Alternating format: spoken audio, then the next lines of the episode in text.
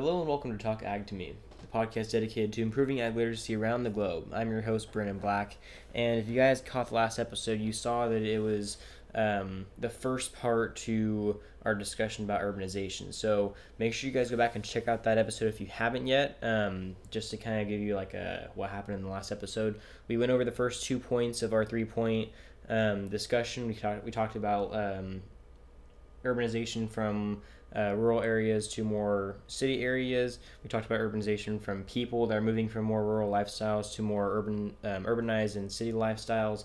And so in this in this next point, we're going to be talking about ag literacy and and what can be done to help slow down the effects of urban sprawl and that kind of thing. And once again, I apologize for having to split this into a two-parter. We didn't really mean to, but we just kind of got carried away and started talking for a while. So uh, I hope you guys enjoyed the episode, and I'm just gonna uh, give it to Abby and I right here. So enjoy, guys. So we're gonna kind of transition into our third point here because that's kind of going along the lines of what we're talking about here, and that's the consequences. the consequences of having all this urbanization and all this urban sprawl going on. And that's not to say that we can stop it because we can't. In all honesty, urbanization is something that's going to happen. It's something that's extremely natural for a civilization to do. And it's not like the give up attitude. It, it really cannot be fixed. Right. There's there's no possible way. We're not going to force people to stop living in houses. That's not Yeah, going to happen. it- we it we happen. cannot force businesses to stop building facilities. We cannot force cities to stop growing because the population is growing. I mean, we're supposed to plateau at around 10 billion in 2050, and that's is supposed to decrease after that. So maybe we might see. Um, a lack of urban sprawl at that point, but there will still be urbanization, and then we're, it's not like we're going to be reducing our cities back into farmland. That's not something No, once once we go to city land, we're not going back to farmland possibly ever. back, Like yeah. there's, and that's something that's that's a lot is very scary for a lot of farmers to accept. But it's the truth.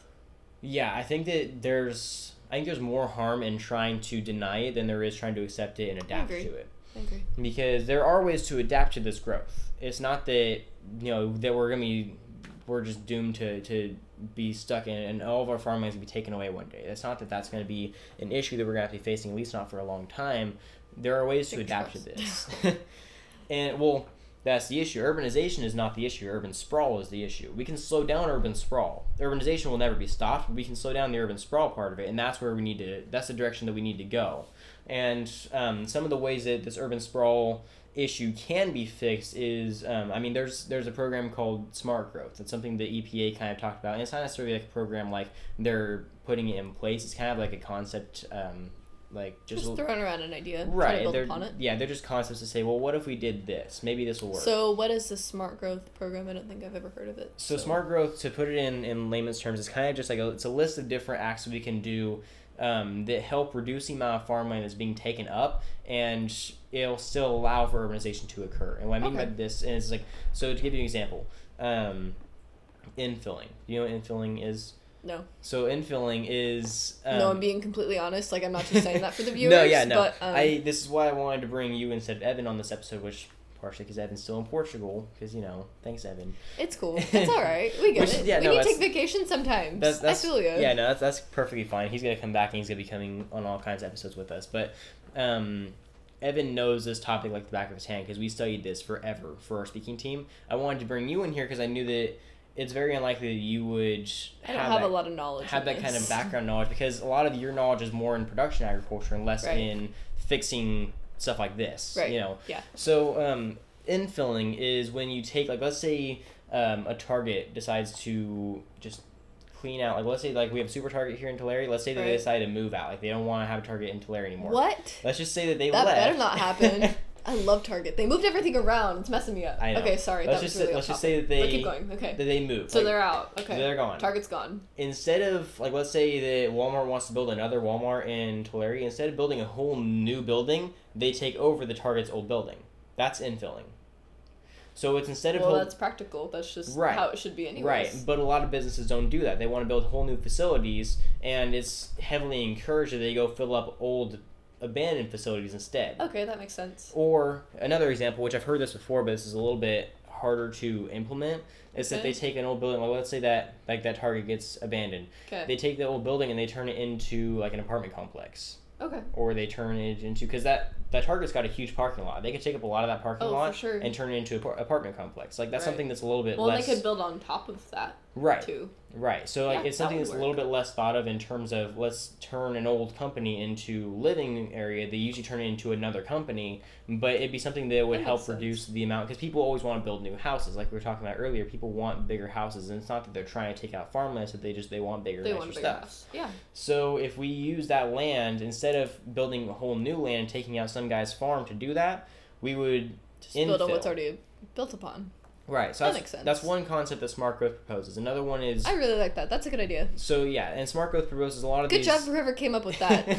Smart growth proposes a lot of these concepts to try to reduce the amount of urban sprawl that's occurring. Not to say it's going to stop it, but it helps kind that of aid the down. issue. That definitely slows it down. And so we have like more concepts like um, building up instead of out, and that's instead of building wider houses, we start building more like two and three story houses, or, or larger, especially with apartment buildings. Instead of building like the the flat apartments, we start building stacked The taller apartments. apartments. You know, just because it reduces the amount of land that has to be taken up, and it still allows for that Right. urbanization to occur.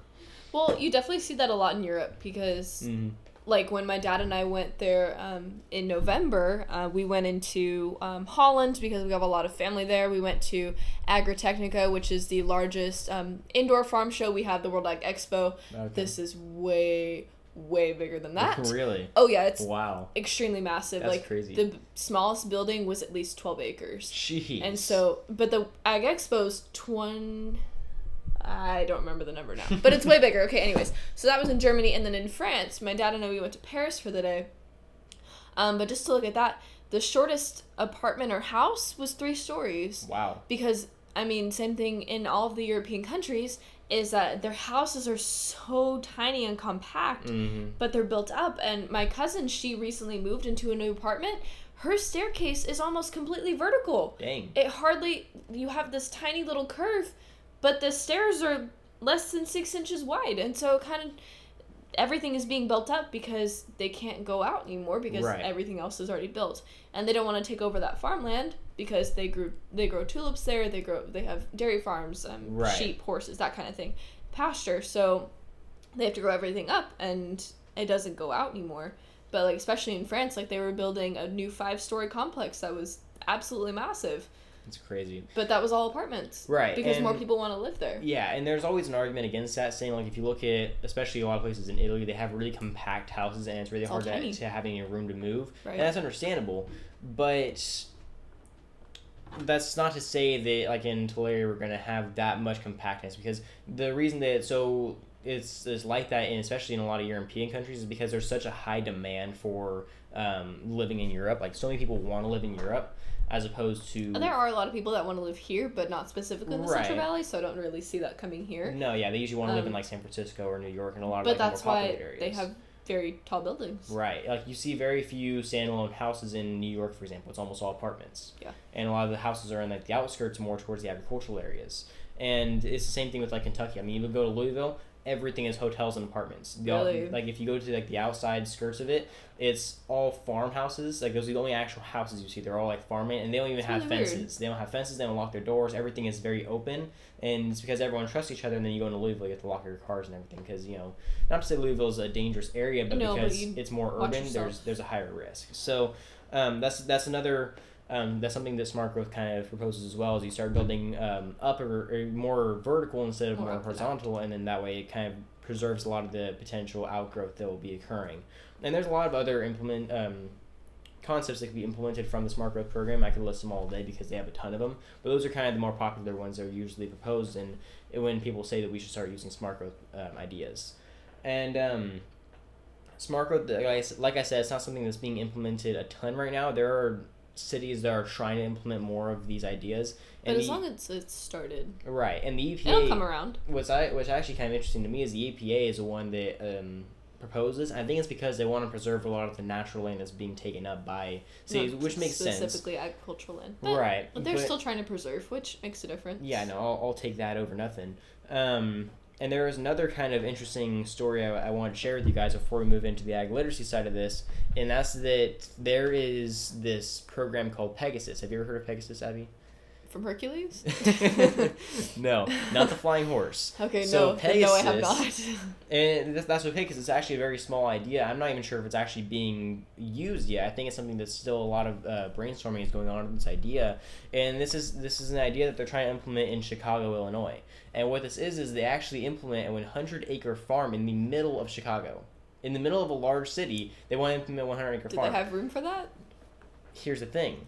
In the middle of a lot of large cities, they usually have parks or golf courses or something So they're along gonna those rip lines. out one of those and put farmland there? Right. And not to say they're going to rip it out, but in a lot of as as cities start to grow, they like to take out the middle of the cities and put something along those lines to try to keep the natural aspect to it. In, Okay. Instead of implementing a new golf course or instead of im- implementing a new park, they'd rather implement a large 100 acre uh, piece of farmland. And here's the kicker. Here's the part that I like about it because there's a lot of controversy over how this should be done what they are going to do with this farmland is they're going to use it to teach the inner city kids about agriculture.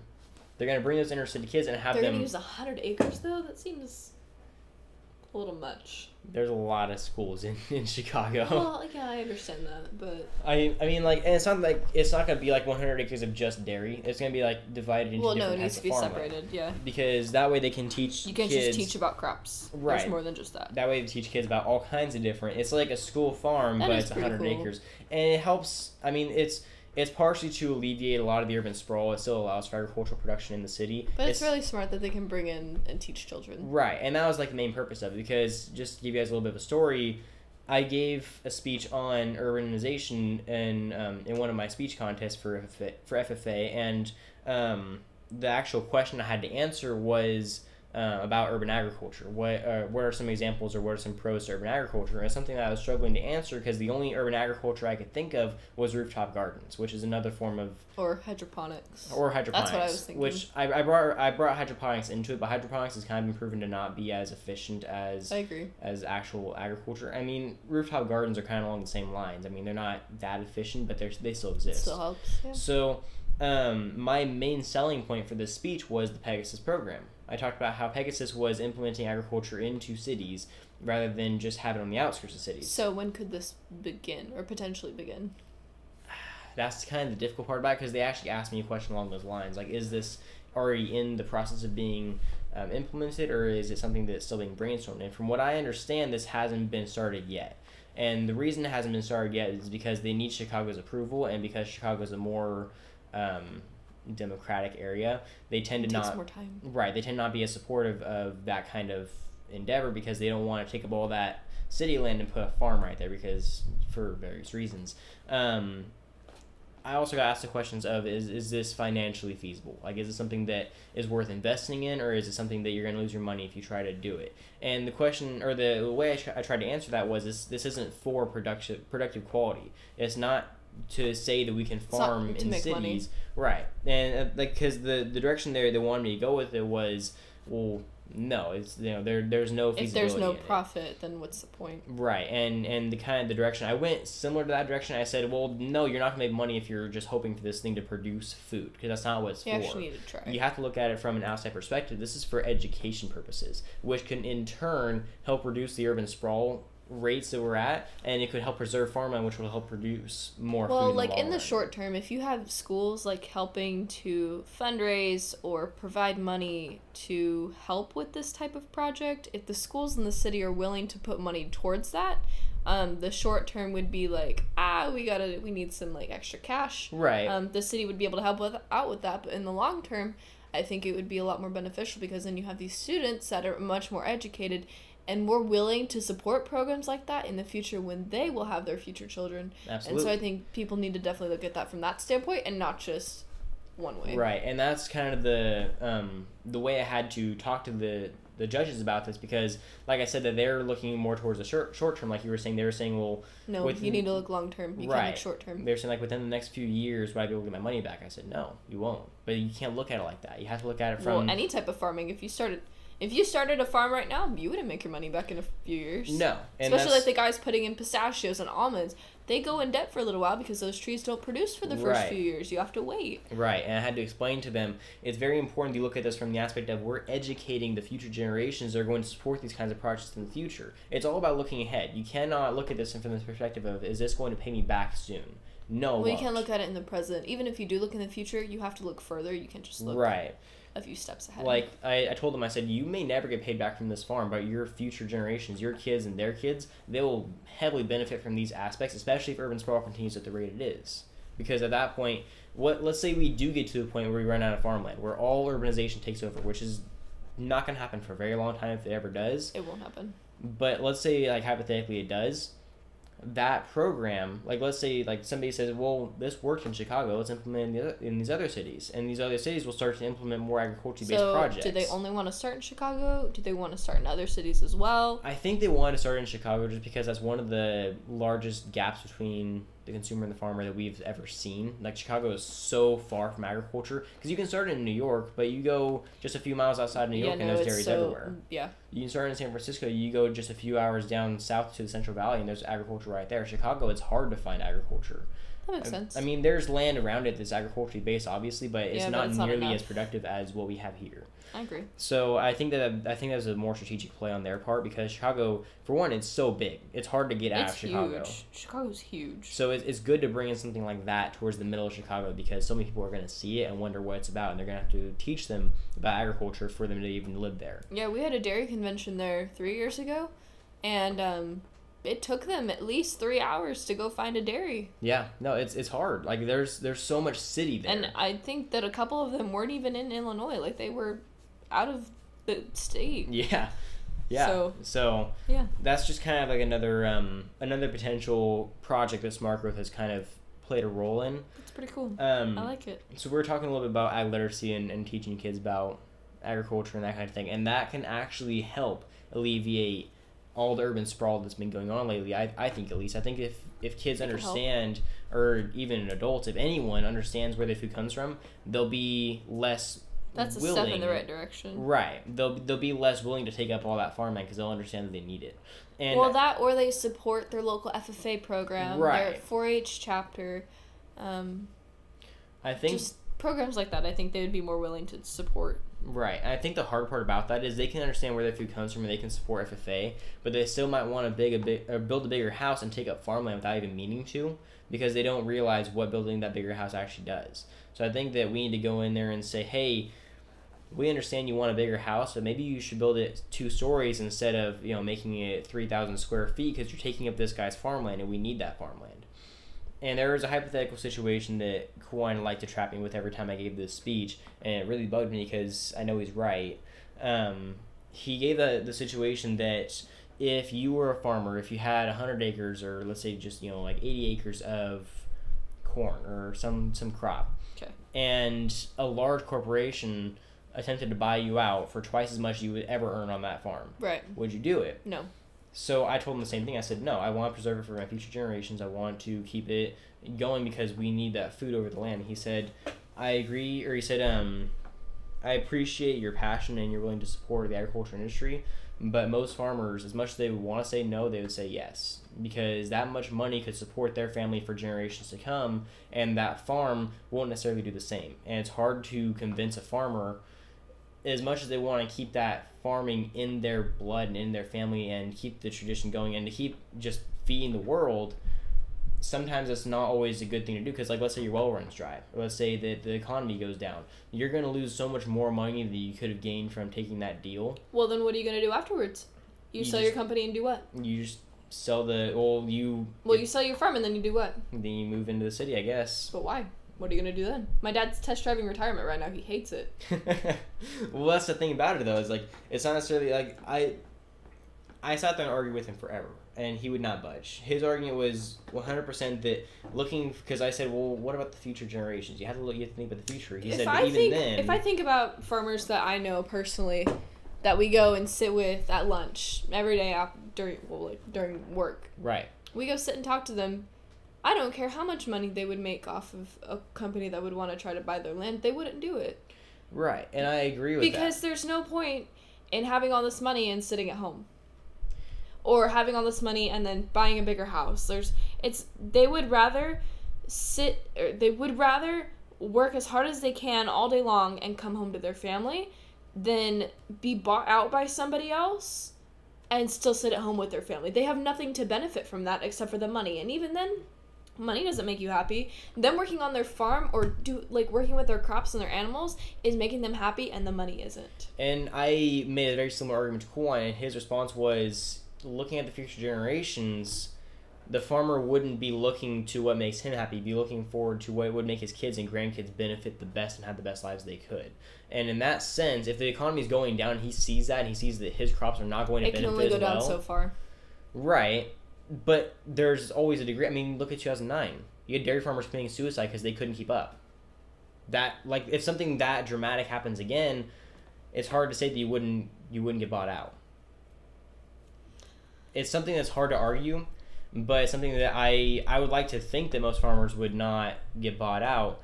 But that deal comes along and there's no better option, I mean, literally nothing that could beat that, then I'd, I'd hate to say that, but there would be a lot of farmers that would say, all right, fine. But And- I think the only way that farmers would say, okay, fine, is if they truly believe their children could not uphold the family business. Right. That would be the only reason, I believe. And Because and I, agree personally with know a lot of farmers, and they they wouldn't give up their livelihood for anything. And I agree with you there, but that's just something that a lot of, I shouldn't say a lot of. That's something that, that's a situation that is potentially going to be coming in the future. Not that I say it's will, but it the if urban sprawl continues at the rate it is, if we do nothing to stop it, if we do nothing to slow it down, then that's that's a, a situation that a lot of farmers could be facing in the future. And let's say that they don't get bought out. Let's say they just keep doing what they're doing. Eventually, like let's say they have a kid and the kid doesn't want to go into farming. He sells the land for a lot less than it could have been worth, and then they just screwed over the future generations. So it's a matter of because there are kids that they can grow up with farming all they want. They be taught every single aspect of farming, and they still don't want to do it. I mean, I know kids that want to go on, they don't even want to touch another farm in their lives, and they grew up like living and working on a farm, and they don't want to do it. And it's hard to say that. I think that happens more often than you think. Right. It's hard to say that it's the problem I have with that situation is that it's just it's so specific. But like let's say that this guy has a kid that he knows isn't going to go into farming. Is it worth keeping that farm alive if he could rather pay for that kid's future because he knows that there's no way he's going to be able to convince that kid to take over the farm? I mean, I had a friend that actually I'm not going to name names, but he had a family member who had a farm who passed it on to his son, who was this kid's dad. And the dad didn't want to go into the industry because he saw the economy going down the drain, and so he sold it all off. And my friend wanted to get back into farming, but it was a smarter option at the time for his dad to sell off the farm because it helped them out in the long run. Which is hard to argue, and I think that he should have kept it. But if he Mhm. would have, it's hard to like. I don't think that they'd be nearly as well off as they are now.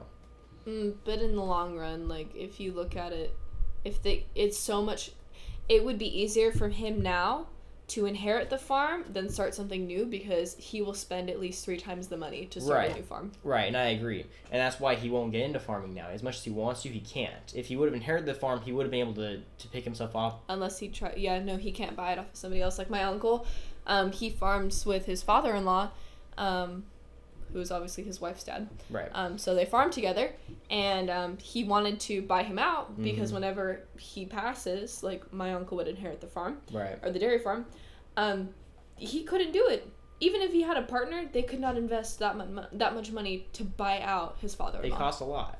And that's I think a lot of, a lot of the issue as to why farmers are getting out of farming these days. And I think that urban sprawl has partially uh, a cause in that, but I think this just the ag- the ag economy, the legislation that's in place, the regulations, especially in California, that's just causing so many people to just drop out, and that's just leading. I mean, it's just a domino effect. I mean, you have Prop Two, you have all the water regulations, you have all the pesticide regulations, and there are so many farmers that, dr- that drop out just because of those reasons. Not even because the economy is bad, but because the regulations are so harsh that they're they can't even profit off of what they're doing. Yeah. And so I think that that's something that's dangerous to the agricultural industry because it, that leads to their future generations not knowing where ag comes from. Because that's where the future gener- that's where our generation the kids that are our age that don't know about farming that's where their lack of knowledge comes from is that their grandparents sold off the farm because it was more profitable or because it's better, it was better for their family and now their grandkids don't know what farming is. But I think like if we implement more ag literacy, like the the Pegasus program, having the ag knowledge for those children and students, um, when they do grow up, and if they so choose to go into politics, they have that ag background that says, "Hey, we saw this when we were kids. This isn't practical. We need to change this." Unless it hasn't already, unless it's changed prior to that.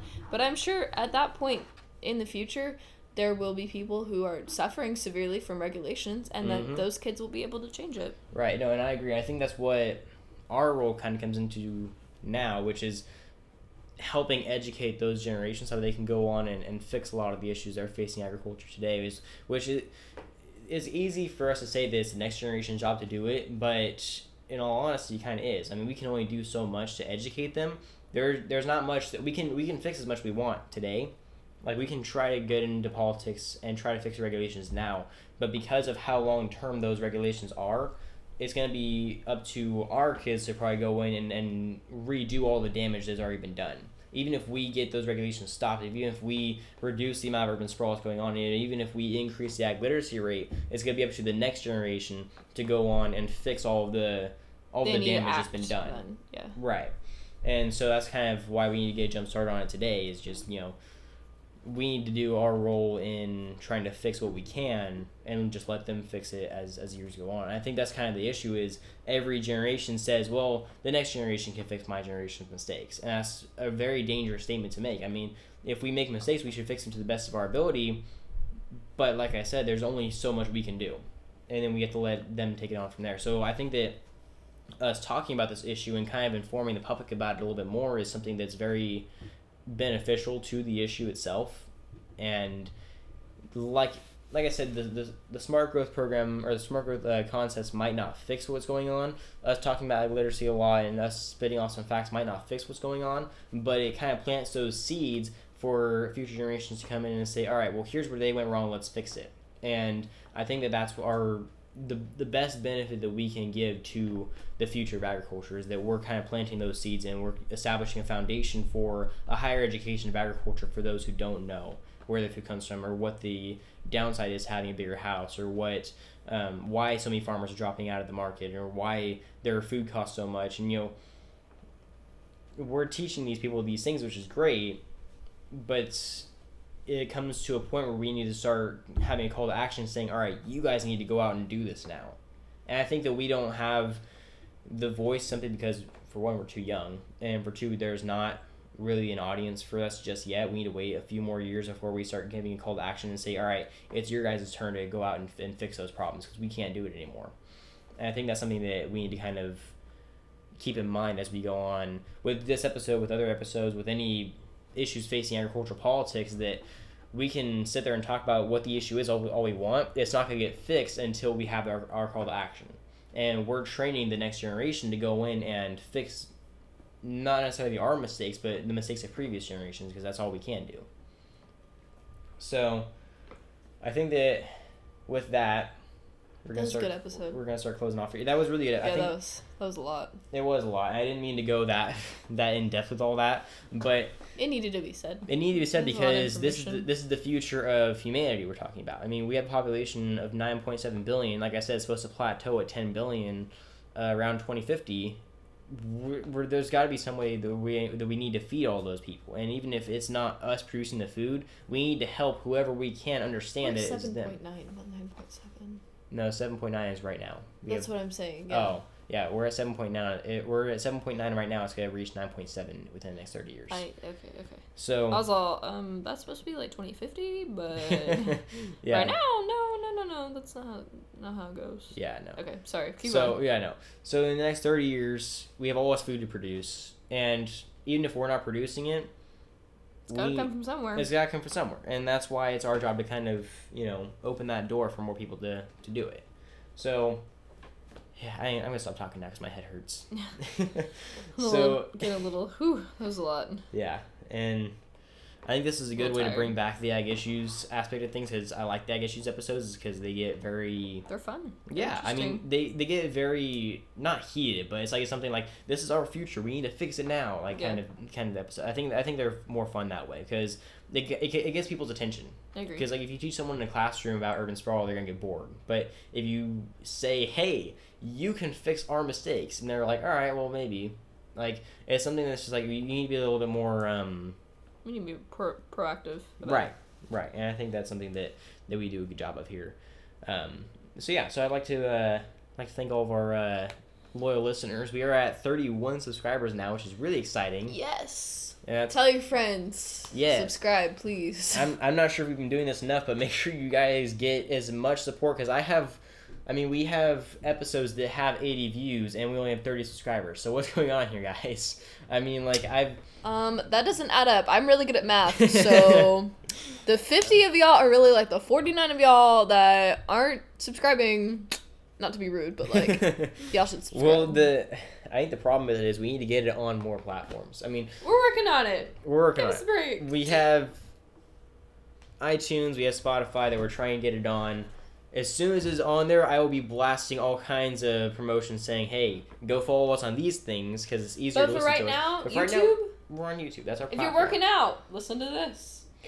Yeah, so I, I'd appreciate if you guys would um, subscribe just so you guys get notifications as well as when our new episodes come out because we're gonna be posting them every day on our social media sites. But there are some of our listeners that don't even have us on social media, and if you don't, that's another issue you need to go fix right now. That's another You need to fix. That's cool. You're good. Don't worry about it. Yeah, I know. So anyway, I'd like to thank all you guys for listening. Um, Yeah, make sure that you recommend us to your friends, family, anyone that has an interest in agriculture, maybe those who don't Or have an interest in yeah. agriculture. We are open to all audiences. Come find us. And we would like you guys to, I mean, if you have anything that we didn't address in this episode that you want us to kind of address, get a hold of us. I mean, shout us out on any of your social medias, private message us. We have all of our links in the description. And there's a lot of people that know us, so if you don't know what our Instagrams or Facebooks, it's just our names. Yeah, just Brandon Black, Abby Prinz, Evan Garcia, even Brandon Borba, our honorary co-host. Just get a hold of one of those guys. They'll get back to us, and we can talk about whatever you guys want to talk about. If you have any recommendations for future episodes, we can talk about that. I mean, there are so many things that that you guys have a role in this community in doing, and you guys just need to you know be a little bit more vocal about it. So. Um, that's my call to action. You guys need to be more vocal. Reach out to us, and we can talk back to you. Help us help you. So Yeah. Yeah, Yeah. that's our thing. And there's there's one more thing we had we kind of wanted to talk about before we sign off today, Just a and little, little, mm, so a little fun, that thing. a little fun thing to So- throw in. There's there's kind of a special activity that we're gonna be doing possibly in July is, is kind of what we're predicting here, Yeah. and it's gonna involve Abby, Evan, Brandon, and I. We're all gonna be in a room together recording, That could be kind of. interesting. We're gonna be doing a live stream. Ooh. And so on this live stream, we're Ooh, be, ah. on this live stream, we're gonna be streaming on Facebook, Instagram, Twitter, YouTube, everywhere you can live stream. We will be live streaming, Sweet. and we're gonna be having all kinds of people watching us if possible. We're gonna be kind of doing So when this comes out, tell your friends Yes. to get on the live stream. Ask us questions. for the Tell us some comments. If you find statistics, we love numbers. right the So- entire week up to the live stream. I will be just posting nonstop about it. So you guys better follow us. That way you guys know when it'll be coming out because very special to this live stream is gonna be a call-in episode, just like on a radio show. Ooh, We're gonna have you guys ah. call in and give us, and we're gonna be reading the comments too. We're gonna have you guys be calling in just like on a radio show. And if you guys have any questions you want us to address, we'll address those questions. There'll be four of us there, so we can talk about anything and have a conversation there. If there's a topic you guys wanted to uh, address, if you guys want an episode idea you want to talk about, we can talk about it on that live stream. I mean, there are so many different things you guys can talk about. If you guys have any questions on another episode that you that you want answered, we can answer it then. Uh, there's just so many directions that that live stream could go and we talked about it a little bit in our first episode you know we kind of teased having a call-in episode but i think it's something because Now it's getting more practical. right So i mean we're getting we're getting bigger we have a lot more support a lot more listeners than we did when we started and we have abby and evan are and brandon are all leaving soon to college so and we're gonna be doing episodes of course when they're gone to college but it's just it's so much easier to have all four of us in a room together rather than having to try to skype and have all of us on a live stream together that could get interesting. that could be interesting So that's why we're doing the live stream now before we go. Right. So we're gonna do it in the middle of summer. That way, once Abby goes off to Washington and Evan and Brandon go off to Cal Poly and I stay here in Oh Tulare. yeah, they're both going to Cal Poly, huh? right. So that way, once they're all gone, it won't be that big of a deal I'm not trying to dying. I'm just moving to a different state for a little Well, I know, but like it's gonna be harder to, to manage getting all the episodes. Yet I'm gonna be doing interviews with people that probably by myself. I mean, not like I don't do that anyway, but um. wow, way to just throw me under the bus. I'm throwing you and Evan under the bus. That's so rude. Sorry, I'm a little bit busy. Fine, next interview, I'll be there. You better be. And next episode, we are having another interview, so you better be there. Just saying. but it's a surprise. Y'all don't know who it is. Yeah, Fine. we're just gonna leave it so, at that. so yeah, we like to thank we like to thank all of our listeners for tuning in. Thank for, you, thank you, thank you. Even for- though we just spouted a whole bunch of information at you and kind of like yelled at you to like get on the move and like find some more people to follow us, Yeah, we still love you all. You know so- what? You know? It's fine. They, they appreciate it, Yeah, and half of them probably aren't listening anymore anyway, because a lot of them tune off by now. Oh, but if you are listening, thank you for listening to the end. thank you for tuning into this whole episode and tuning into all of our other episodes. Make sure you follow us. Make sure you subscribe. Make sure you. I think there's like a bell. Like, go that- like. Go yeah, go like. It shows us that you appreciate. Comment on our videos. I like seeing comments. I like seeing everyone. But like good comments. Yeah, obviously. But if you have bad comments, like talk to us privately. Right, yeah. If, if you guys have any uh, anything, concerns, anything you want to uh, argue about, then that's a whole separate issue. Yeah. Um, We'd love to hear from you. yeah. So we're gonna close it off here, guys. Thank you so much for tuning in, and don't forget If you ate today, thank a farmer. That's my line.